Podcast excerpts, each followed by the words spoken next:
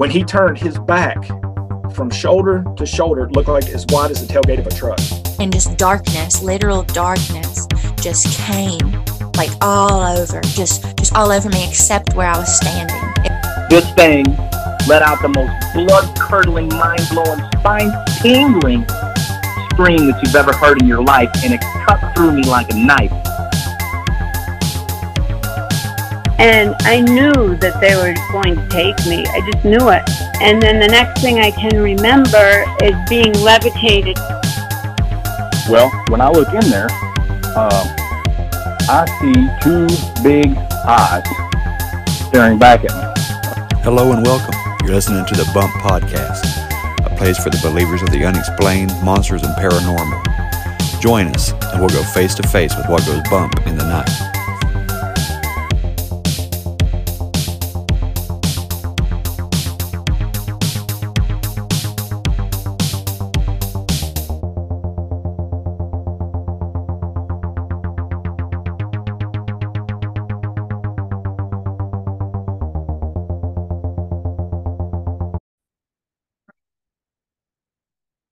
Hey there, believers.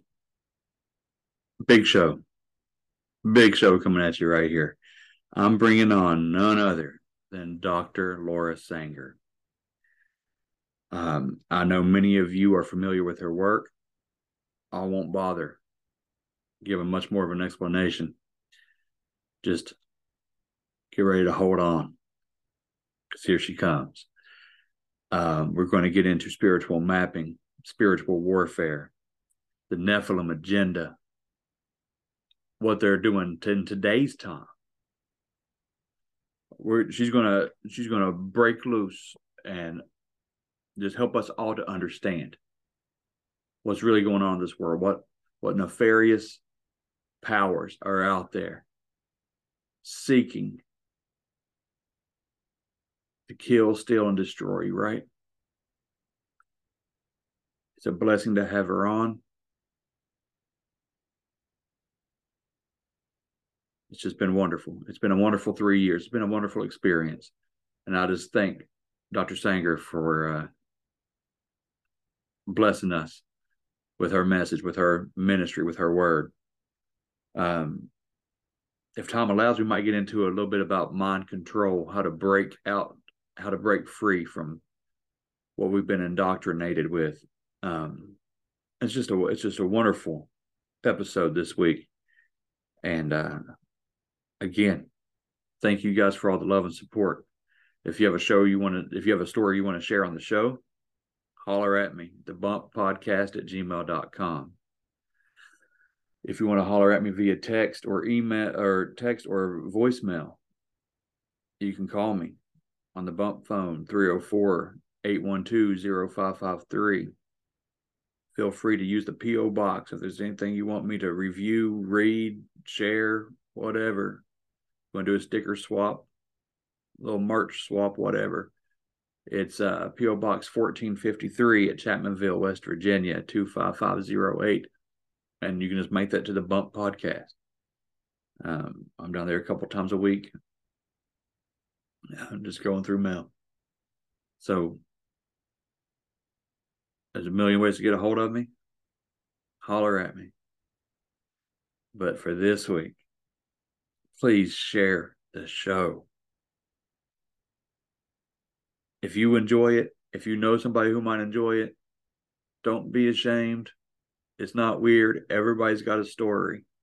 Share this show. Get the word out. All right. Help the show grow. It only grows by you. All right. There's plenty of room for everybody out here. Share this show. Get the word out. Um, let's go ahead and bring Dr. Laura Sanger on and take notes, write it down. Her message has already helped me and my family, and I know it's going to help yours. God bless. All right. I missed the record button. okay. oh, Dr. Sanger, again, thank you for coming on the show. Um, I would like to open it up with just asking you how the Lord led you down this path. What got you into the very specific path that you're on right now? Well, it's one of those things, you know, when we say yes to the Lord, it's like He takes us down these paths we never could have imagined. And I think that's definitely what I'm living right now. I never intended to write a book on the Federal Reserve. You know, I'm a psychologist by profession, and I am not an expert on the monetary system. But I do, I, I have this naturally inquisitive mind. So I love learning. It's one of, you know, on the Strengths Finders test, it's one of my top strengths as learner and so i'm always formulating these questions in my head you know to research. And i've actually been involved in some level of research since 1989 and back then i was working at the va medical center in la jolla california. And i was in the department of psychiatry doing research in schizophrenia and i absolutely loved it. And so i was hooked. So ever since then i like i said i've been doing some level of research since and that really has allowed me to bring this skill set along with an expertise in spiritual mapping to really offer a unique perspective on the roots of the Federal Reserve. And so for me, um, you know, this the research that I did for this book, it spans from the dawn of humanity to our current day. And what I do is I identify this Nephilim agenda that has defiled our monetary system in practically every institution in our land. Mm. And I trace this agenda from the days of Noah to the US dollar and really for me that the journey began in 2014 uh, when i felt the lord nudge me to write a spiritual mapping prayer brief on the federal reserve. And so i did. And you know i gathered some intercessors and we prayed through the targeted prayer strategies that i had identified. And i really thought my assignment was done but over the next i would say year and a half or so the lord just kept nudging me that i wasn't done with the federal reserve. And so finally in 2016 i came back to it and i uh, began researching and writing. And i spent four years doing that writing this book uh, the roots of the federal reserve. And throughout the book, I really utilize a lot of spiritual mapping concepts. Um, so I thought maybe if we spent some time talking about you know what is spiritual mapping? Are you familiar with spiritual mapping? Um not extremely. Uh i i would love for you to flesh that all out. Um, does it involve like uh like genealogy too? Does it does it get into like family history and all that? Is that what spiritual mapping does or? Um not not really. I haven't used genealogy in the spiritual mapping stuff that I've done, but I've had a lot of people recently ask me, can you use spiritual mapping principles on family lines? And to some degree, yes, you can. Um, but more what spiritual mapping is, is it's really, you know, gathering research on the physical, social, and spiritual pulse of a, a community, a city, a state, a region, an institution, a people group, you know, whatever it is the focus of that mapping assignment is. And it involves digging through history to uncover ancient roots of defilement. So there's three components to spiritual mapping. There's reconnaissance, there's research, and then there's informed intercession. And with reconnaissance, what we do is we'll send teams of people out onto the land to discern what's happened on the land. Now, uh, a biblical example of that, you know, is when Moses sent the 12 spies onto the land of Canaan, or when Joshua sent the two spies onto the land of Jericho.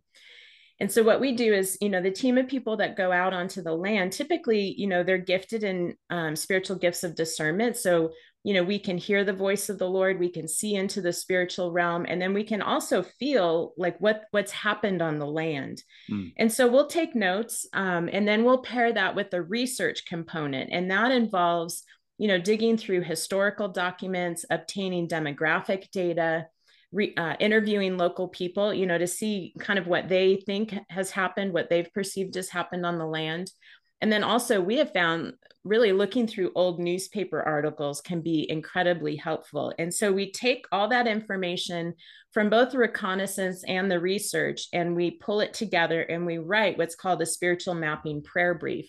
And that has targeted prayer strategies that will inform intercession. Because really, what we want to do is we want to equip intercessors, you know, um, that are going to go onto the land to be able to strike at the root of the issue. Now, there's four types of iniquity that can defile the land and establish a stronghold. And those are sexual perversion, idolatry, broken covenants, and bloodshed. And so what we're doing is we're ascertaining have these things happened on the land? Because again, we want to equip intercessors to be able to be effective in what they do. So, you know, so they can step into that identificational repentance that Daniel 9 speaks about, that they can break off curses that are attached to the land, that they could uproot, you know, wicked structures that have been established and really to render the king's decrees and release that full measure of blessing that God's intended for the land. And really, the ultimate goal of spiritual mapping is we want to see people set free. You know, we want to see them be able to um, come out from under these territorial strongholds and be set free. We want to see communities transformed. And I want to speak for a moment just on what, you know, transformation looks like in a community. And it's really a product of fervent and united prayer and that releases the power of the gospel to spread throughout a community. So when this happens you know people come into this revelation that jesus is the son of the living god and they'll surrender their lives to him. And when you know the holy spirit moves like this throughout a community typically you see rapid church growth. And that's characteristic of revival as well. So what distinguishes revival from transformation is that you'll see enduring change in many aspects of community life. So, for example, you might see crime rates drop, broken marriages restored.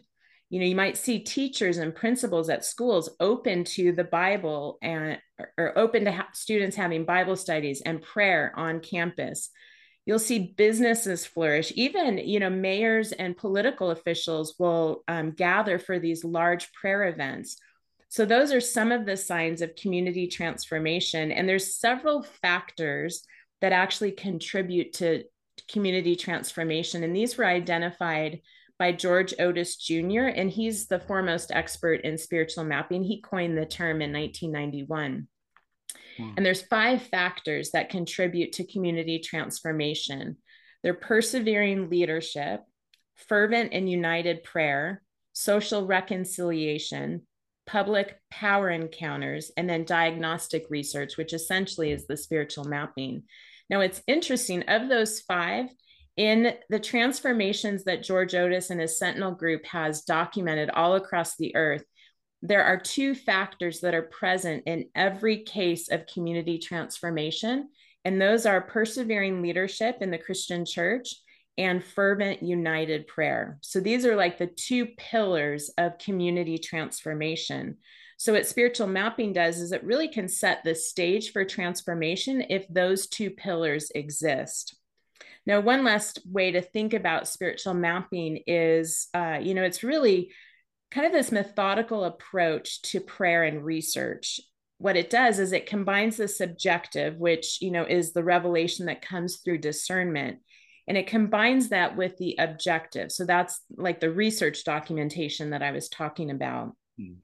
so technically spiritual mapping provides the intelligence that allows spiritual warfare to be effective now oftentimes i liken a spiritual mapping team to a special forces unit in the military so if we think about like Navy SEALs, for example, they'll receive quality intelligence to operate with precision in carrying out their mission.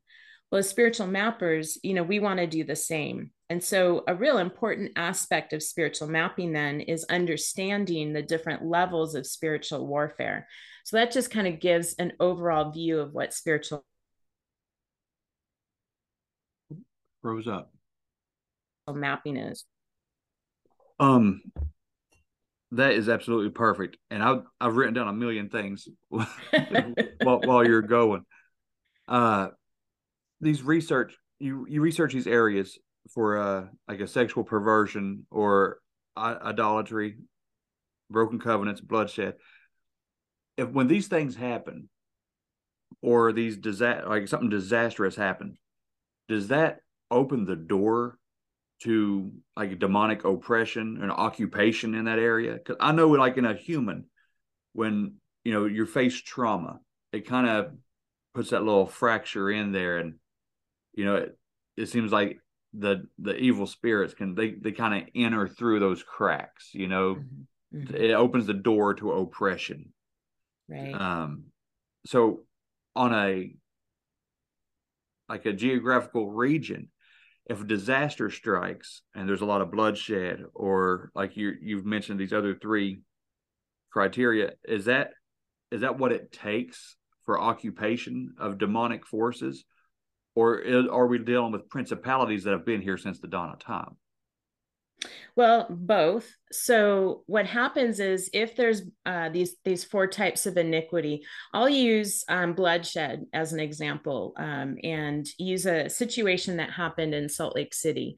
So we had a mass shooting um, back in I think it was 2006 or 2007, and it was at a local well a, a mall downtown called Trolley Square, and you know whenever that sort of thing happens you you then have bloodshed on the land. And that can as you say it can open the door to strongholds being established over that that piece of land or spread over that region. And so you know we knew this as a spiritual mapping team that it was important to be able to go and, and pray on site and cleanse the land because when there isn't that identificational repentance that's offered up and again that comes from daniel 9 um, when when we don't repent for the atrocities that have happened on the land then the land isn't cleansed. And so uh, the people that live under a stronghold or live in that area can be affected by that stronghold and, and not even know it.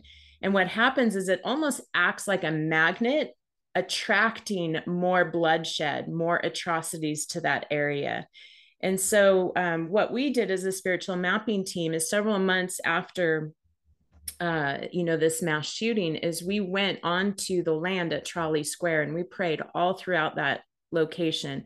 Not only praying for the families that lost their loved ones, praying for the employees that experienced the trauma, but praying for the land itself um, to break off those that iniquity that bloodshed and the curses that are attached to that. And so um, it's just it's really important. And so from that point forward um, as far as i know there has not been more bloodshed on that land. And in fact about nine years later a church uh, started in trolley square. And so they were offering up true worship and and again just uh, offering that land as a sacrifice, as an altar um, of honor to the Lord, if that makes sense. And so it's really important um, to be aware of what has taken place on the land because, like I said, it can affect the people that live there without them even knowing it.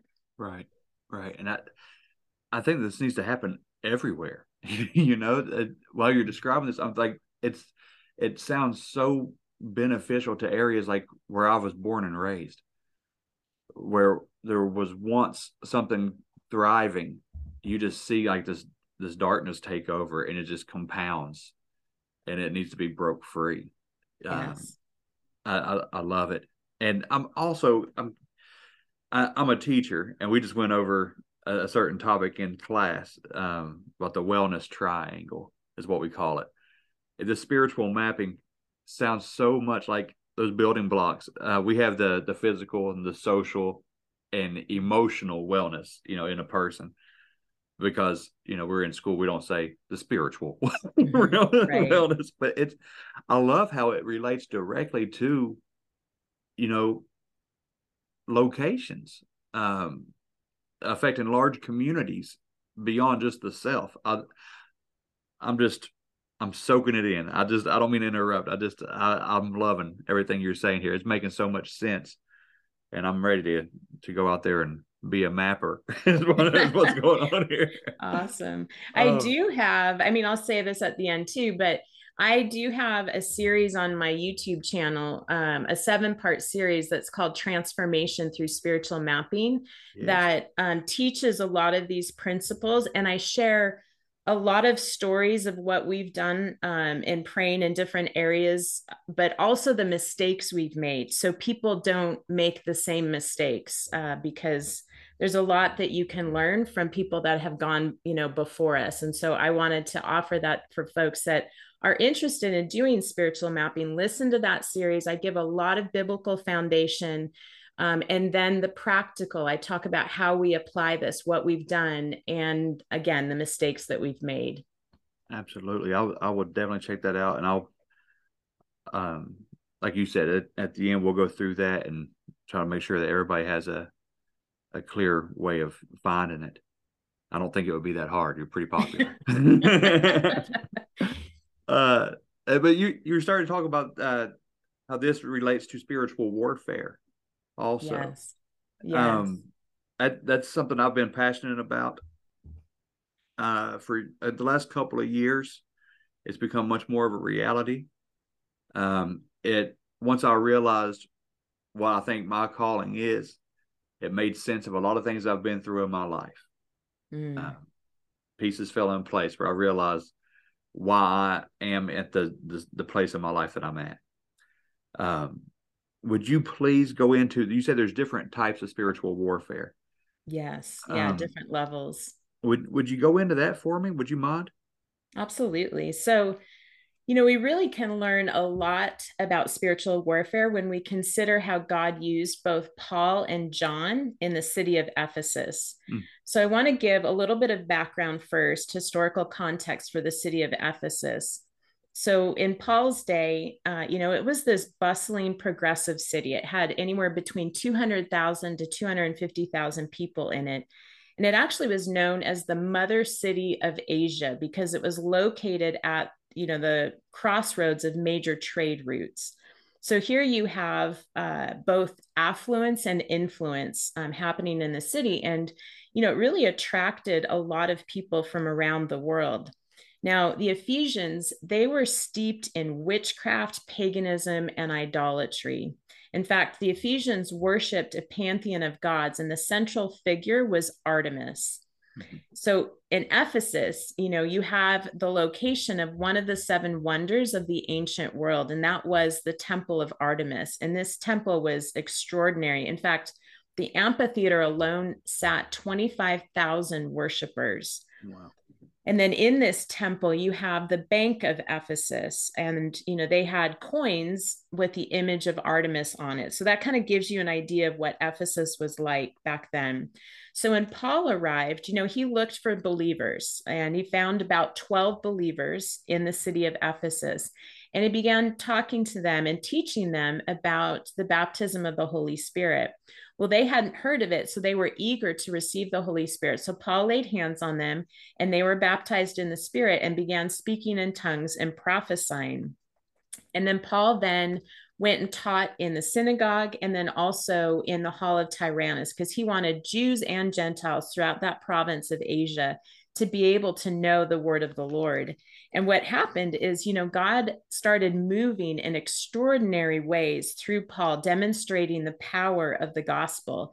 And so light was breaking through the darkness.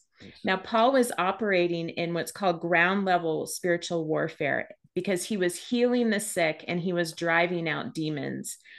And he really became such a conduit of the power of God that even the handkerchiefs that he touched you know they transmitted the power of god in such a way you know that people who touched those handkerchiefs were healed of illnesses and set free from demonic possession.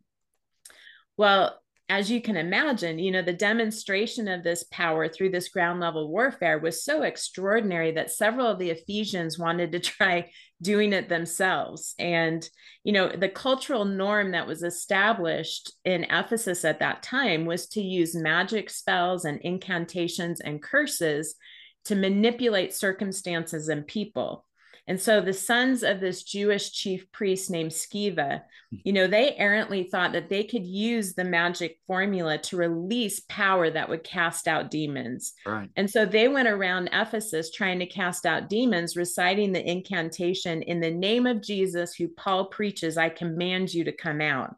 And those of us familiar with the story knows what, you know, we know what happens oh, next. yeah. You know, these sons of Sceva they quickly realized that the power of God cannot be accessed by incantation. And they were overpowered by these evil spirits. You know, they were stripped naked, beaten so bloody they nearly died. Well, imagine that. So, word travels fast throughout Ephesus of this power encounter that just happened, and a great fear had fallen upon the people. And that's because the power of Jesus was rendering their witchcraft and their sorcery inept. And so their occult practices were no match for the power of the one true God. And so consequently, the name of Jesus was greatly honored. Now, C. Peter Wagner, he wrote a book called Confronting the Powers, and he describes three levels of spiritual warfare. So, ground level warfare, then there's occult level warfare, and strategic level warfare. So, with the ground level warfare, as I mentioned, you know, that's what Paul was doing when he was healing the sick and driving out demons. Occult level warfare is when we confront practitioners of magic arts through the power encounters that demonstrate, you know, this authoritative power of Yahweh. Then strategic level warfare is when we dismantle the strongholds that are set up by territorial spirits over a city, a region, or a nation. Yes. So then, in thinking about what Paul did in Ephesus, so he engaged in ground level warfare and occult level warfare, but he did not engage in strategic level warfare. So we have to ask ourselves why. You know, was the power of God not enough to dismantle the strongholds of the territorial spirit of Artemis? Mm. Well, we know the power of God is strong enough. So that's right. not the reason. I think it has to do with timing. It wasn't the kairos or the ap- opportune time to step into that strategic level warfare. And I want to read an excerpt from C. Peter Wagner's book because he really emphasizes a crucial principle regarding strategic level warfare. He says, when Paul left Ephesus, Diana of the Ephesians had been thoroughly embarrassed and her power had been severely weakened. Sometime after Paul left Ephesus, the Apostle John went there to live and to minister. We saw that during Paul's ministry there, he did not enter the temple of Diana or Artemis, nor did he engage the territorial spirit in overt strategic level spiritual warfare. John did both of these things. An obvious question arises why, why was it that Paul did not go into the temple of Diana, but John did? The answer is simple because it rests on a principle. In strategic level warfare, proceed only on God's timing. Both Paul and John had the discernment and the experience to know this principle well. I would surmise that if Paul had violated the principle and gone into Artemis's temple to take her on, he, rather than her altar might have ended up split in pieces. It's dangerous to trifle with territorial spirits. And so that really emphasizes that with strategic level warfare, you know, that the Apostle John engaged in, in order for us to understand it, we have to turn to this apocryphal writing called the Acts of John. Now, the Acts of John are not in the canonized scripture, but we can look to it as a useful historical document because what it does is it informs us as to the nature of John's experience in Ephesus prior to his banishment in the island of Patmos. So, uh, what happens is John arrives in Ephesus after Paul leaves, and he arrives during this festival that's honoring the birthday of Artemis. Well, it was on that day of celebration that the Kairos moment came for strategic level warfare. So all these worshipers are gathered in the temple of Artemis and they're all wearing white robes. And this is, you know, for the celebration of the birthday of Artemis.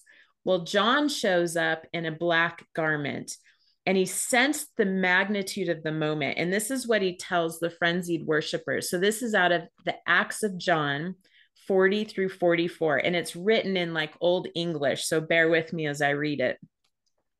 For now is it time that either you be converted by my God, or I myself die by your goddess. For I will pray in your presence and entreat my God that mercy be shown unto you. And having so said, he prayed thus O God, that art God above all that are called gods, that until this day hast been set at naught in the city of the Ephesians, that didst put into my mind to come into this place, whereof I never thought, that dost convict every manner of worship by turning men unto thee, at whose name every idol fleeth, and every evil spirit and every unclean power. Now also by the flight of the evil spirit here at thy name, even of him that deceiveth this great multitude, show thou thy mercy in this place, for they have been made to err. And as John spake these things, immediately the altar of Artemis was parted into many pieces, and all the things that were dedicated in the temple fell, and the half of the temple fell down, so that the priest was slain at one blow. Wow. The multitude of the Ephesians therefore cried out, One is the God of John, one is the God that hath pity on us. For thou only art God. Now are we turned to thee, beholding thy marvelous works. Have mercy on us, O God, according to thy will, and save us from our great error. So here they're repenting. Yes. And some of them, lying on their faces, made supplication, and some kneeled and besought, and some rent their clothes and wept, and others tried to escape. But John spread forth his hands, and being uplifted in soul, said unto the Lord, Glory be to thee, my Jesus, the only God of truth, for thou that dost gain thy servants by diverse devices.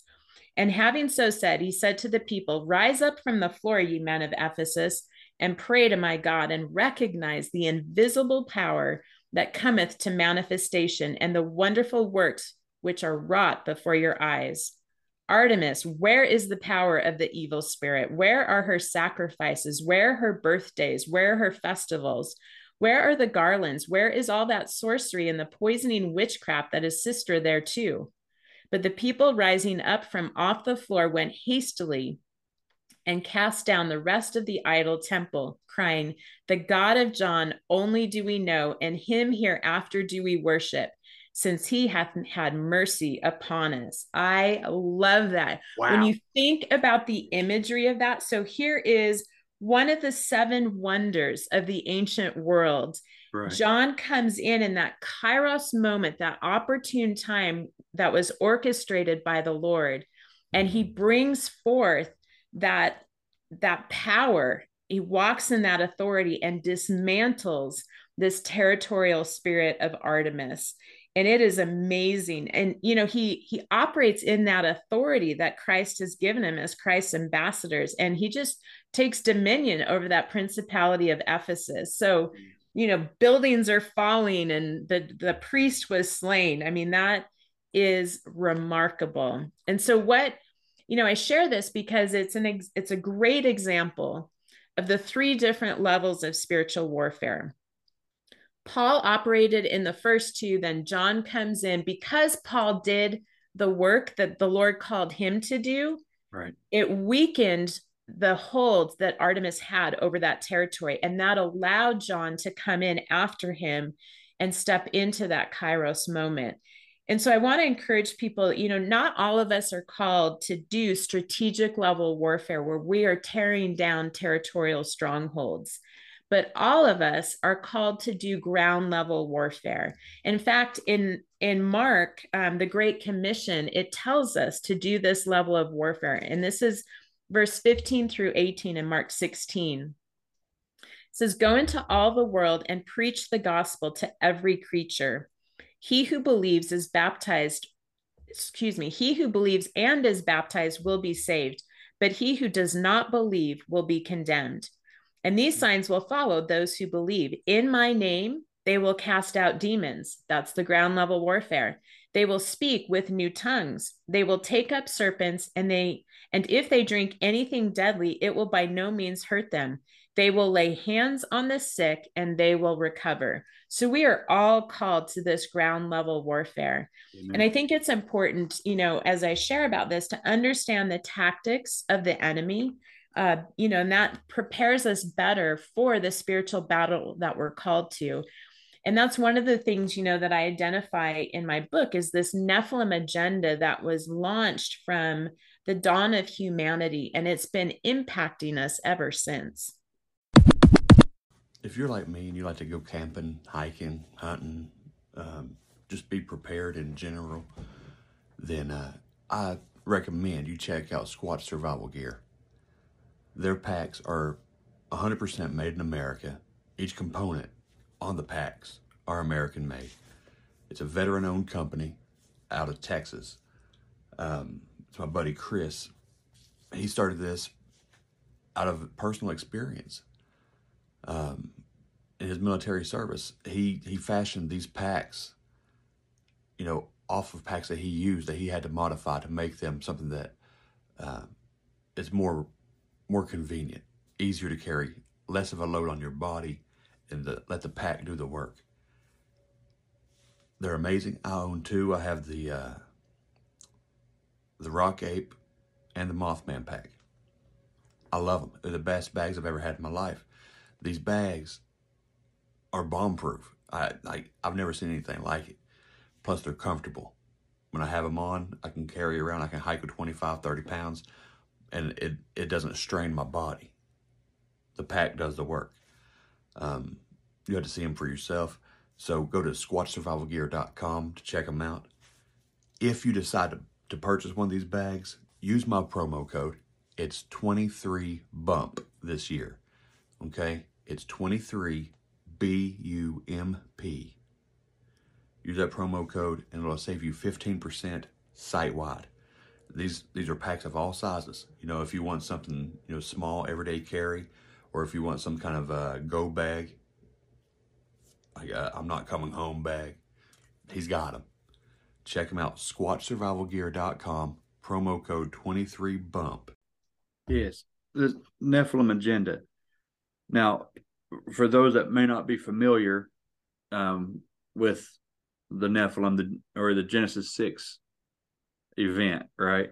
Mm-hmm. Um, can can you get into the the Nephilim agenda? I've talked about it a couple of times on my show where it's, you know, a a plot basically to end the messianic bloodline, right? Right. Um, but could you could you go into the that Nephilim agenda? Yes, yeah. So essentially, it was unleashed during the days of Noah, and it's the plan to defile the human genome through the propagation of a hybrid race. Now, the purpose of that is to, um, you know, stage this coup d'etat against the Lord Almighty. And the origins of this Nephilim agenda are found in the seed war of Genesis 3. And I'll read uh, verse 14 and 15. It says, So the Lord God said to the serpent, Because you have done this, you are cursed more than all cattle and more than every beast of the field. On your belly you shall go, and you shall eat dust all the days of your life. I will put enmity between you and the woman, and between your seed and her seed. He shall bruise your head, and you shall bruise his heel. So, what we see here in this passage is as a result of the fall, Yahweh declared war between the seed of Eve, which is humanity, and the seed of Satan. So, one day Eve's seed would crush Satan. And we know this to be the prophetic declaration of the coming Messiah, right? So then what Satan's strategy was was to contaminate the seed of the woman by altering the genetic code of humans. Now this is where the fallen sons of God they become integral in Satan's strategy and we read about this both in Genesis 6 but also in the extra biblical text of the book of Enoch. Yes. And so these fallen sons of God, you know, they chose to leave their heavenly abode and they invade the earth realm by descending upon Mount Hermon and from there you know, they lust after the daughters of men, they take them as wives, they mate with them, and they defile the human genome by birthing this hybrid race of giants known as the Nephilim. Now, the Nephilim are the seed of Satan, they're created in his image. So, in my book, The Roots of the Federal Reserve, what I did is I, I recognized that the Lord was impressing upon me to, I, to develop this set of proposed criteria that would help us discern the presence of Nephilim traits within individuals. So in chapter 13 of my book, what I do is I identify four physical traits and 19 behavioral characteristics of the Nephilim and their giant offspring. And I do this because we must not be deceived in thinking that the Nephilim only roamed the earth during the days of antiquity. Right. So there's Nephilim and Nephilim hosts alive today. Now, a Nephilim host is a term that I coined in my book, and it represents a human that has partnered with the spiritual forces of darkness to carry out the Nephilim agenda. So these would be people that, you know, meet the proposed criteria in chapter 13. And I think, you know, many of them are the titans of global governance. So these would be the global elites over banking, over industry, media, academia, you know, healthcare, big tech, big pharma, the political establishment. Well, these Nephilim hosts, they are intent on destroying the followers of Jesus while enslaving the masses through control, domination, and intimidation. Now, at the core of this Nephilim agenda is the goal to strip us of our humanity. You see, they hate the fact that we are created in the image of God. And so they want to defile our hum- human genome. And one of the ways they're trying to go about this is by, you know, hijacking our bodies and turning us into hybrids. But in order to do that, they first have to hijack our mind. Well, it turns out that there are these biological parasites that are capable of controlling our minds. And this is just one of the means by which the Nephilim agenda is advancing today. Okay. Let me ask you this. Um, because I've heard you I heard you talk about this on uh it might have been on Blurry Creatures. You were you were discussing this about these biological parasites um used you know to control the mind and eh, affect the body right? And it's mm-hmm. all part of the nephilim agenda. I, I know you you've went into before on how to remove these parasites. Right. Um and forgive me if i just have like a really like a really elementary way of understanding things. Mm-hmm. but by removing these parasites, is it almost like a physical exorcism? Uh, what I'm saying is like these biological parasites, these things in your body, are these like the physical embodiment of demonic forces? So when when you cleanse mm-hmm. yourself, you're physically getting rid of demons or or demonic powers. Is, is that is that what this is? That's a really good question. I've not thought of it that way. Um, so I don't know if the parasites themselves would be the demons, but they certainly are used by what I would say are these Nephilim hosts. Um, and so maybe what I can do is like describe how these parasites are part of this Nephilim agenda and then how to cleanse them because we really have to combat it body, soul, and spirit because we're triune beings. Um, and so, yes, we want to go after getting these parasites out because they're a tool of the enemy. I, I believe that for sure. Okay. Um, but I love your question. That's interesting. Yeah. You know, when I, I'd have to say, when I coined the term Nephilim host in my book, I was not thinking of parasites at all. In fact, it wasn't until so my book was published in November of 2020 and it wasn't until about six months ago the Lord kept nudging me to study parasites. And so I did. And I have to say, it is not for the faint of heart um, doing that kind of research. And I don't recommend doing it while eating.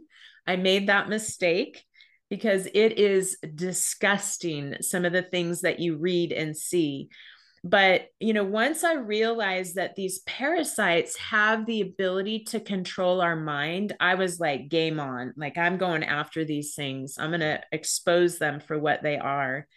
And so it turns out that more than 60 million Americans are infected with parasites, and they can cause a wide range of diseases. Now, one of the things that I like to do um, in my book is I perform um, what I call an archaeological dig on language. And so I look at the etymology of words, and that's really what unlocked all these things that have been hidden in the shadows um, and tied all the pieces together in my book. And so, with studying these parasites, I thought I'm going to do the same thing. I'm going to look at you know, the ancient Greek word and Hebrew words for parasite or worms. And it turns out that it uncovers an interesting connection to Nephilim hosts. So let me unpack this a little bit. Yes. So the ancient Greek word for parasite is parasitosis, and it means a person who eats at another's table. So that kind of um, is a, a lot more of what a societal parasite is. Then one of the Hebrew words for worm is tola, and that means scarlet, hmm. worm, mm. crimson, or maggot. So, right there, for me, I found that interesting that one of the Hebrew words for worm has to do with the color red, right. scarlet, and crimson. Yeah. Because in my investigation of the roots of the Federal Reserve, the color red was a symbol that was this consistent thread all throughout history uncovering this Nephilim agenda. Now, the genesis of the color red being a calling card, so to speak, for the Nephilim agenda is when Esau transformed to Edom. See, the Hebrew word for Edom is Adam, and it means to be red. And so, what Esau did is he actually filled his hands with murderous blood when he was out on the fields killing others, right. when he should have been in the tent making the red lentil stew. Because the red lentil stew was this traditional meal of comfort that the eldest son would make for the grieving father. Isaac was grieving the death of Abraham. So Esau should have been the one in the tent instead of Jacob, but he wow. was out on the fields killing others, filling his hands with murderous blood. When he came into the tent, he was willing to trade his birthright for that red lentil stew. And that transaction actually sealed, you know, it, it constricted his allegiance to a particular seed. And that is the seed of Satan. Yeah. And so when I discovered that, I then began following the trail of the Edomites. Um, and along that trail, more and more often, uh, this color red began surfacing as far as the Nephilim agenda. And so, you know, when you think about um, the color red, certainly, uh, you know, when you, th- if you're asked what color would represent Satan, you know, in, in artwork and that sort of thing, the color red certainly is that. Yeah. Then, uh, when you recognize that the name Rothschild means red shield, that's another indication. You know, the Rothschilds are arguably the most influential Nephilim hosts of the Common Era. But then, even in our day and age, you know, you think about the spirit cooking that Marina Abramović is involved in, and she's obsessed with using blood as her medium of artistic expression. Mm-hmm. Then you have, you know, red shoes representing pedophilia. Mm-hmm. And then even the term in the red, meaning to be in debt, Right. Again, all of that is part of the Nephilim agenda. And so when I discovered that the he one of the Hebrew words for worm means crimson or scarlet, I I was like, is this yet another example of red being a calling card of the Nephilim agenda? And I believe it is. And here's why. If we dig a little deeper, the Hebrew root word for worm is yalah, and it means to speak rashly, talk wildly, to blurt out inconsiderably, and to devour. Now, for me, that speaks more of a, how you know how you would describe a Nephilim host rather than a worm. And so, what I began to do then is I looked at these 19 behavioral characteristics that I had identified in my book of a Nephilim host, and I began looking at them through the lens of parasitic behavior. And I realized that 12 of these characteristics actually describe a social parasite. And that would be someone who exploits another for their own personal gain. And so I want to read these 12. Again, these are um, 12 of the behavioral characteristics of Nephilim hosts lustfulness in conjunction with sexual misconduct a pervasive pattern of instability in relationships marked by control, manipulation, intimidation, and domination over others. Haughty and prideful as if above reproach. Vengeful or inappropriate, intense anger. Reoccurring violent acts displaying disregard for the rights of others. Lack of remorse for heinous acts against other living beings dishonesty in trade and business transactions, a propensity toward corruption, sexual perversion involving pedophilia, sexual domination of others against their will, and or bestiality, trafficker of humans, engage in cannibalism, commit human sacrifices, and the enslavement of others. Okay, so now if we go down this rabbit hole just a little bit deeper, you know, as I mentioned, at the core of the Nephilim agenda is this goal to strip us of our human, you know, of our humanity. And they want to hijack our bodies and turn us into hybrids. But in order to do that, they have to hijack our mind first. So again, back to these biological parasites that can hijack our mind. Um, you know, we we know this thanks to the growing field of neuroparasitology. And that examines the impact that parasites have on our central nervous system. So now we know, you know, that these parasites can actually alter the behavior of their host and actually hijack the host decision making process, which is alarming. You know, parasites, it turns out, are these masters of chemical and biological warfare. They specialize in mind control and molecular mimicry. So parasites then can influence a host on multiple levels, you know, from DNA all the way to social interaction. And how they do that is they disrupt the host's perception of reality and they control their behavior. So I want to give some examples of this. Now, there's a parasite called T uh, Toxoplasma gondii, or T. gondii for short.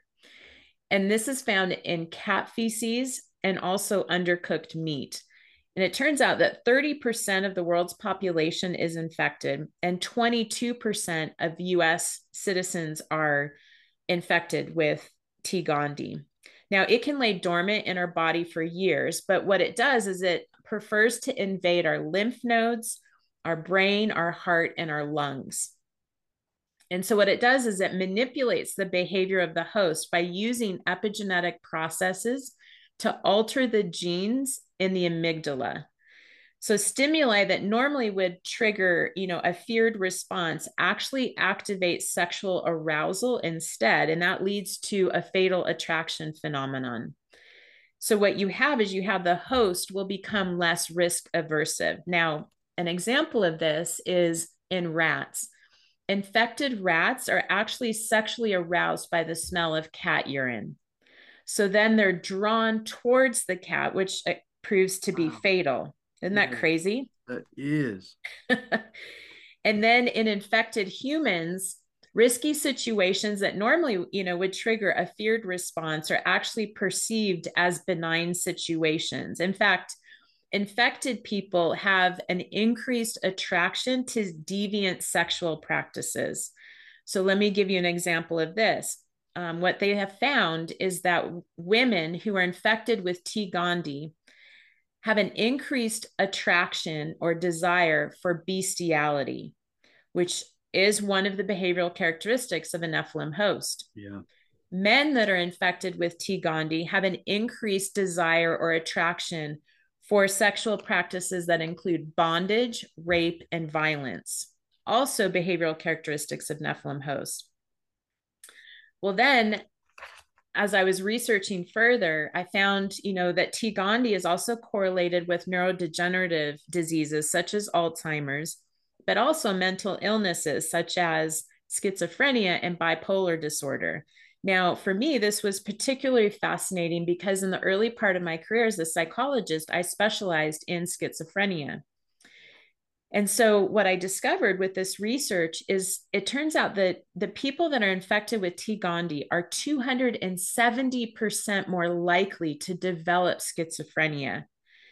And that shows that one fifth of the cases of schizophrenia are attributed to parasites. And not only that, people with T. gondii have higher rates of suicide. Now, if I were still practicing doing clinical work, I retired about 10 years ago I would want all of my clients as part of their treatment plan to do a parasite cleanse because I would want to know how much of the mental illness that they're presenting with is a result of these parasites right. and how much is, you know, your traditional mental illness. And so I would have folks, you know, do a parasite cleanse under the supervision of a naturopath or a functional integrative medicine doctor. And then once they're they've done this parasite cleanse, then we can develop the rest of the treatment plan. Now, another interesting thing about parasites is that they are associated with homosexuality. Now, in 19 in the 1980s, there was two different studies um, separated by about three years and conducted by two different research teams. So they had nothing to do with each other, in other words, but they found the same exact thing. And that was that there's a 400% increase of in prevalence of intestinal parasites within homosexual men versus heterosexual men. And since then, I've read many anecdotal reports from homosexual men that set, that report that once they've done a parasite cleanse, they stop craving anal sex. So for me, this suggests the need for further research in this area. You know, I think this would be groundbreaking research because we need to understand how much are parasites actually driving homosexual behavior. Now, of course, research like this probably wouldn't get funded, first of all. And if it were funded, would probably be censored because, you know, it, it would unravel the narrative of the LGBTQ agenda. Right. And I think this explains why the most recent research connecting parasites with homosexuality was 35 years ago. they don't want to touch it, right? Right, right. Now, some more um, recent research, uh, this is in 2015, found a link between cannibalism and parasites. So, researchers found that freshwater shrimp with this common parasite called uh, mulleri they had an increased rate of cannibalism versus non infected shrimp. And so the presence of this parasite within shrimp actually made them effective foragers of younger shrimp. Now, me with my naturally inquisitive mind, I'm thinking, is this true for humans as well? Because we're seeing an uptick in cannibalism. Yes. And once again, this is a behavioral characteristics of Nephilim hosts.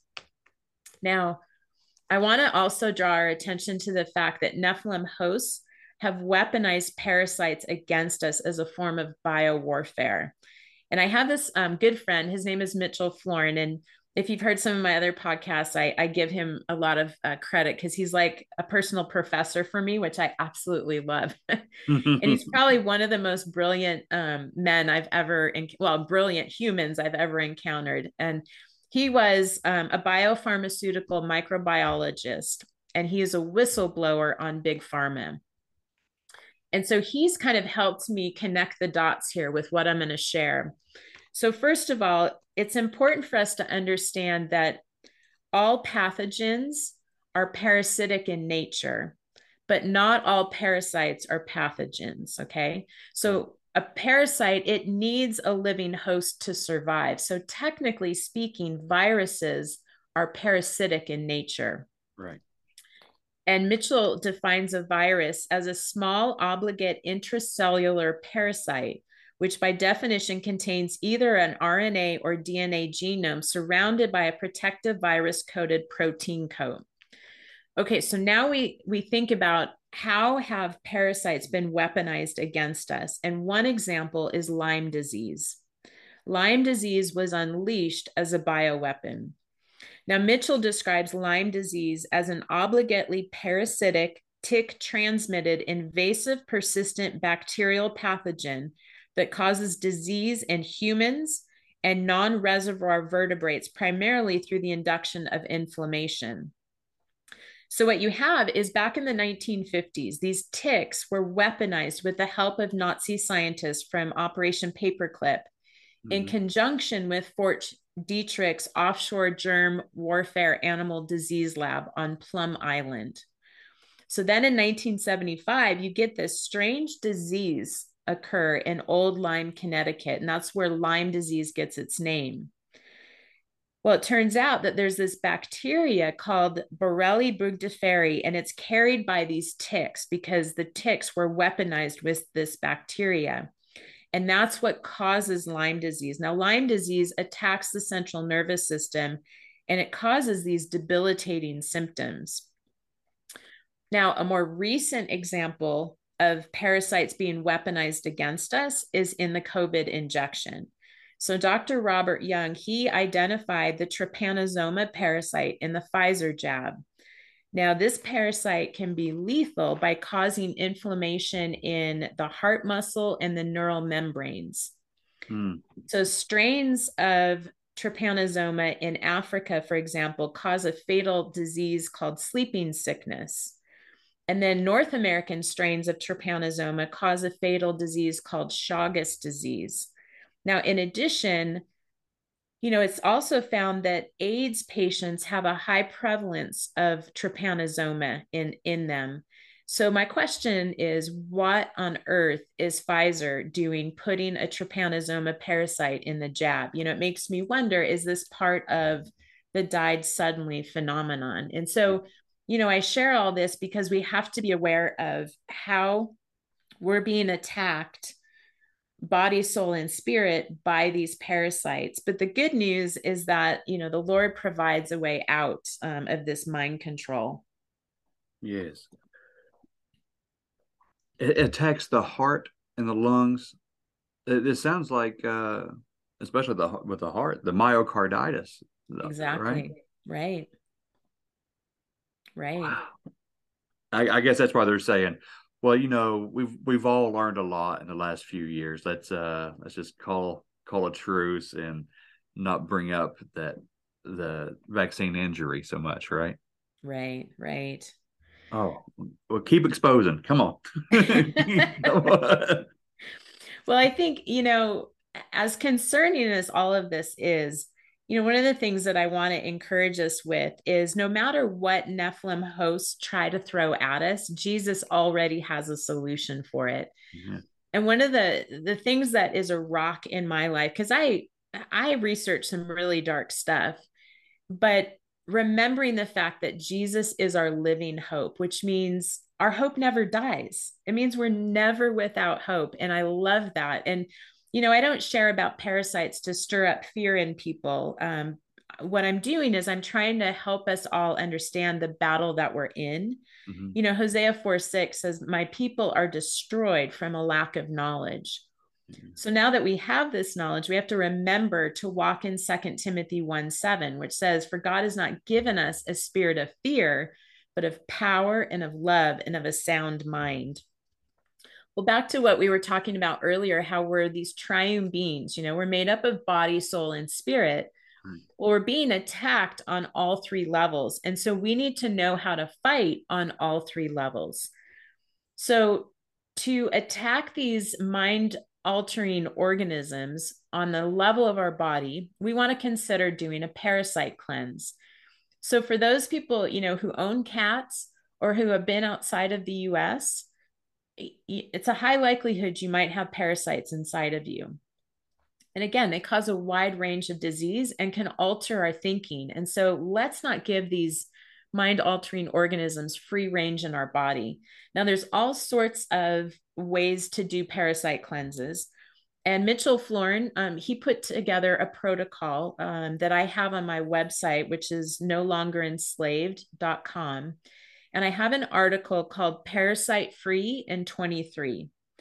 And in that article, um, at the end is this protocol, and it's essentially a light detox, and it's for people who don't have comorbidities and who don't who are not taking pharmaceuticals if you do have comorbidities and are taking pharmaceuticals, you want to do a parasite cleanse that is supervised by either a naturopath or a functional integrative medicine doctor because there can be complications and it's just better if you do it under supervision. But for those who can do the light detox, um, it's important to remember that going slow is better than doing a fast detox because if you go fast, your body um, is releasing all these toxins, but can actually reabsorb them before you can um, get them out because you're going so fast and you can get really, really sick. So it's important to remember as you're doing a parasite cleanse, just think about doing it slowly. You know, I did I did Mitchell's protocol, um, and you you do it for a month, and then you take about a two week break, and then you do it for two months, and and so it's you know long period of time that you're doing it over. And for me, um, you know, it, it was manageable, very manageable. I hardly had any um, negative side effects uh, from doing this this parasite cleanse. Um, so if people are interested, you know, you can just look at that cleanse um, on my website. But also, you know, ivermectin is an anti-parasitic medication, right? And is probably the reason why it was demonized from the get-go. Um, but one thing to remember with um, doing the ivermectin is you have to take the proper dosage and it's according to your weight. And so it's important for people um, you know, to do their own research to figure out how much ivermectin they should be taking and how often.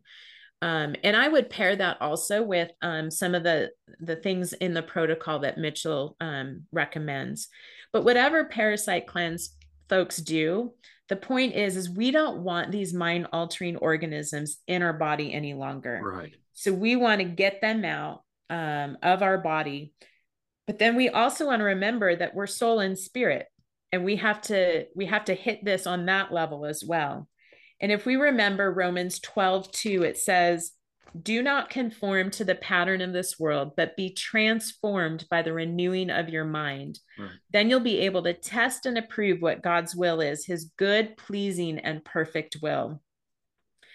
Well, when I was um, thinking about this, and I was like, what, what is, exactly does it mean to renew your mind? And I love digging into scripture. And so I looked at the Greek word for renew, Mhm. and it's anakinosis. And it means not only to renew, it means renovation, and it means a complete change for the better. And it comes from the root word anakeno, which means to cause to grow up, to make new, to be changed into a new kind of life as opposed to the former corrupt state. So I love that because what what Jesus is telling us is that we can renew our mind day by day. You know, Mm. our brains are designed with neuroplasticity, which means they regenerate, they're malleable and adaptable. And so we want to renew our mind day by day with scripture. And in fact, one of the things that I do when I I pray on my spiritual armor every day. Now, Same some here. people are like, why do you do that? Do you ever take it off? Well, I do it daily just as a reminder that I am in a spiritual battle. So I don't become complacent Amen. and when I do put on my spiritual armor, I also pray, I'm like, Lord, I want my mind to bind to the mind of Christ Mm-hmm. because I want my thoughts to align with his thoughts. And that's going to help me renew my mind every day to get out the junk, to get out the stinking thinking. I'm going to take every thought captive and make sure it aligns with Christ. And when we do this, we recognize the power that resides within us because the name of Jesus alone is more powerful than any parasite that's trying to control our mind. Amen. And the blood of Jesus speaks a better word. And I love Romans 8 because it tells us that we are more than conquerors, right? That's if right. God is for us, who can be against us? So Mhm. thi- this is how we we fight against those parasites and that Nephilim agenda on all three levels. I love it. I love it. Thank you so much. That was perfect. Uh yep, this parasitic cleanse. Okay. And one, let me just say that was, perfectly said. You know, that that was beautiful. It is on all levels. And I'm I've had in my kitchen cupboard here for uh a few months, probably since over the winter when I heard you talking about this on another show, this parasitic cleanse. I bought some of this um, wormwood, the green green walnut, I think it is. Mhm. Now I got it in the liquid form and I got it in the pill form. I didn't know which one to go with. I've been holding off on it because I, you know, I don't want to have to run out of the classroom on a cleanse. you know, I, I didn't know what it was going to do. You know what I mean? I'll Right. just be honest. Right. Uh, but my wife, when I when I told her what the purpose was, and I was talking to her, and she listened to a segment of this uh, that you did with Blurry Creatures. She I said, think it was actually it was um the Confessionals podcast. Was it Tony Tony? Merkel when I talked Okay. about parasites. Okay, yeah, it, it probably was. I I mix I mix up these shows. I listen to them too much, but uh, she she said, well, it's interesting that it's referred to as wormwood. She said, I thought wormwood was a bad thing. Mm. You know, so is there is there uh any wordplay on that as to why it is referred to as wormwood? Is it just a color or Well, if you look up, um, so wormwood uh, in scripture, refers to it in Revelation. Yeah. Um, and it essentially means bitter. Um, and when you take the wormwood, I attest it is bitter. It is nasty. So I I've done this protocol, and since um, Tony Merkel's podcast, since I spoke about parasites there, Mitchell and I developed, um, well, I didn't develop it. Mitchell told me the protocol that he uses for parasites. And so since then, and everything that I do when I talk about parasites, I include his protocol because um, he just is really knowledgeable and he wants people to do it slowly, like I said, because you can get really sick yeah. people you know who have done and i've i've had some friends that have told me about yeah i did a parasite cleanse wrong and i nearly ended up in the hospital and so it's really important, like I said, to do it slowly, to have a clean diet. You know, you want to make sure that you're not feeding these parasites, these high carbs, and um, you know gmos and lots of food with sugar in them because it, it's just like you're laying out a feast right. for these parasites when you eat like that so you have to clean your diet you want to make sure you're still exercising you're drinking plenty of water um, but then there's um, you know he lays out this parasite uh, this protocol and it's it's not bad at all. Like my experience, as I said, I didn't have any experience where I had to run to the restroom, but I do have friends that have done this this protocol and that did happen for them. So I think it just is a matter of how much parasites you have in you and what needs to get cleansed. Um, but it's it's gentle enough that you won't um, experience like a lot of headaches or um, you know, cramping and stuff. I did have a little bit of cramping, a little bit of nausea, but it would pass in like 10 minutes. Okay. Um, so it wasn't something that that stayed with me for a long time. But I've been off sugar for like four years, so that could be part of why um, it wasn't as intense for me. So people that do eat sugar, um, you know, you might might want to be around a bathroom. maybe maybe go on a low carb diet for a month or two first. Right. Then... That's actually that's a great that's a great idea is to clean your diet first. Start eating healthy. And when I mean clean your diet, it's like eat fresh fruit foods, um, not processed boxed um, prepared foods but eat things that are healthy and fresh and try and um, if you can cut out the sugar. And it's um it can be hard but it's well worth it. Yes yes absolutely. If it gets these things out of our mind and body then it's worth it. Absolutely. And uh, I, I know we're kind of pressed on time here but i just had a real quick like one minute ivermectin success story oh yes please. Uh, my wife is a nurse. When covid first hit our area. I think it was just here for a few months, you know. Um, being a nurse, she got COVID right away. Mm. Um, but she is more of a naturalistic, you know, homeopathic in, in her personal life. You know, that's that's where she's at. So she sought a holistic doctor. We had to drive like 60 miles to find one here, but we we got a hold of him and he prescribed her ivermectin. Now, when we had to fill it at the pharmacy, I had to go round and round with the with the pharmacist. Like he actually called the doctor, got him on the phone to just to fill the prescription for us. Mm. Um, it was a nightmare. But she took ivermectin, and I think it was three days total, maybe the fourth day, fit to fight. You know, she was right. ready to go. She had to wait, what was it, 10 or 15 days to go back to work at that time or whatever. But it was like within a long weekend, she was fine. You know, and there's no money there. Well, there was no money in it at the time. Right. I, I, think I was a that played a big part in it. But yeah, right. it's just, it was so demonized. But yeah, that's just one more feather for your cap if you want it there for ivermectin. You know, it it really made it very clear that this anti-parasitic was effective against something. You know, so does that make that a parasite? You know, right. That... right. Well, so all pathogens are parasitic in nature. Right. Um, so there is definitely a parasitic property of um, COVID. Absolutely. Yeah. Absolutely. Well, Dr. Sanger, again, thank you so much.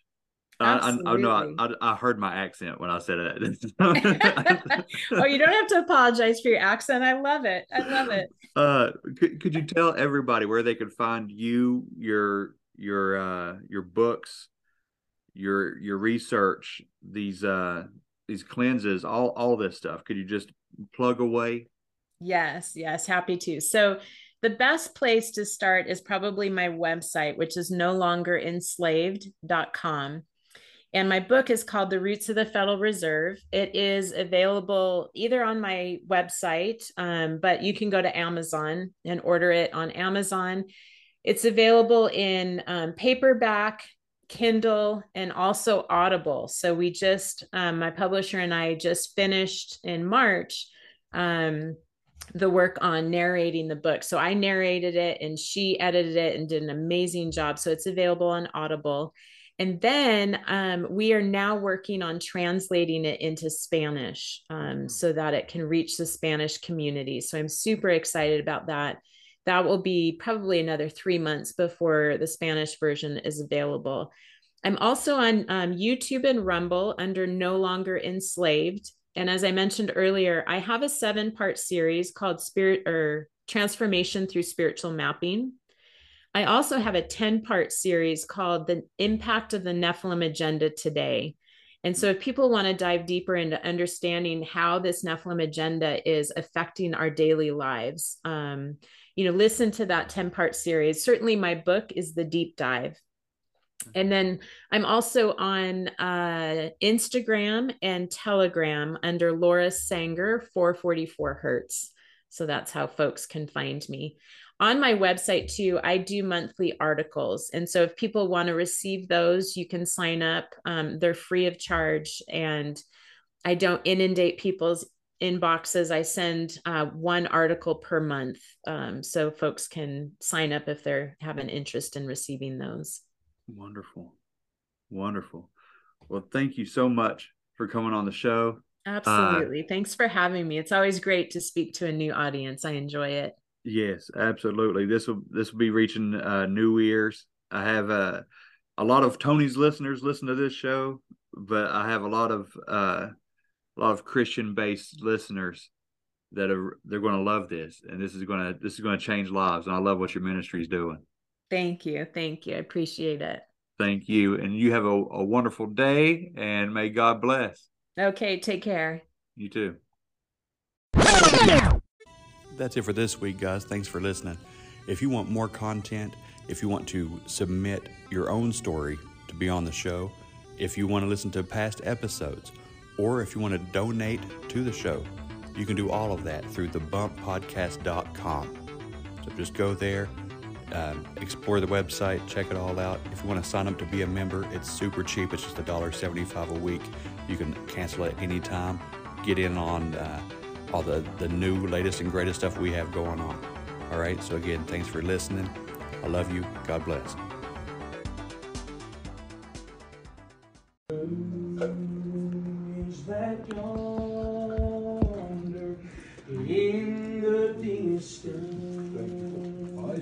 With his garment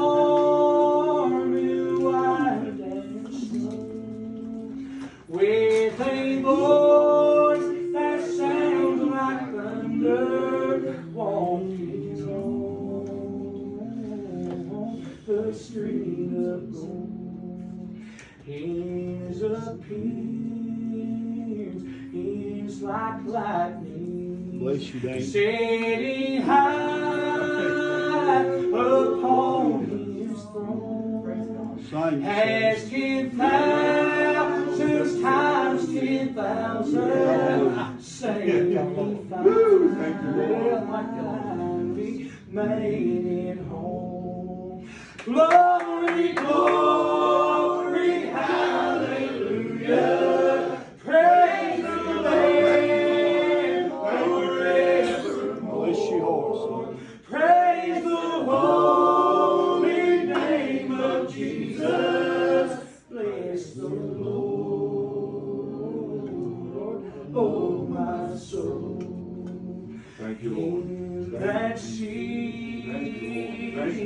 there's a river flowing uh, oh, from God's holy where the tree of life is blooming, where the land has not been told. I like this. No more tears.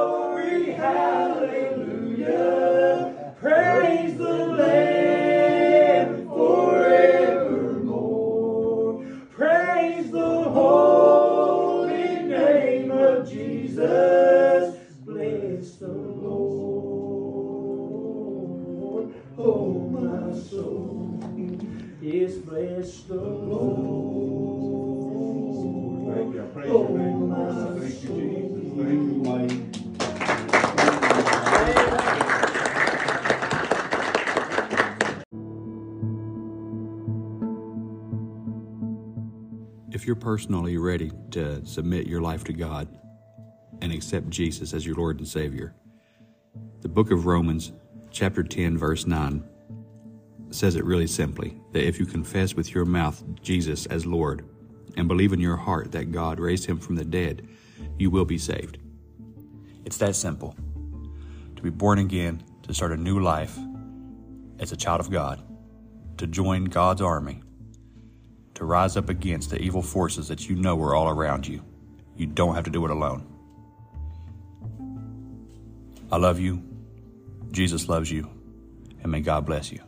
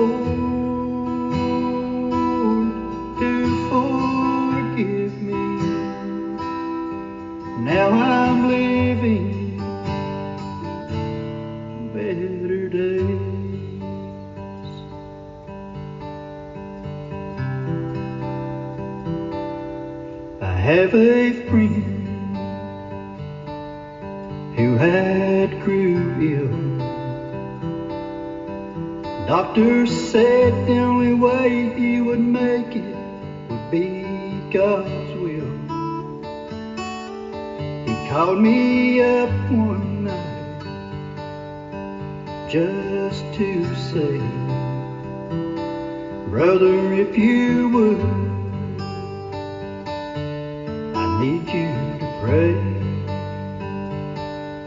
So I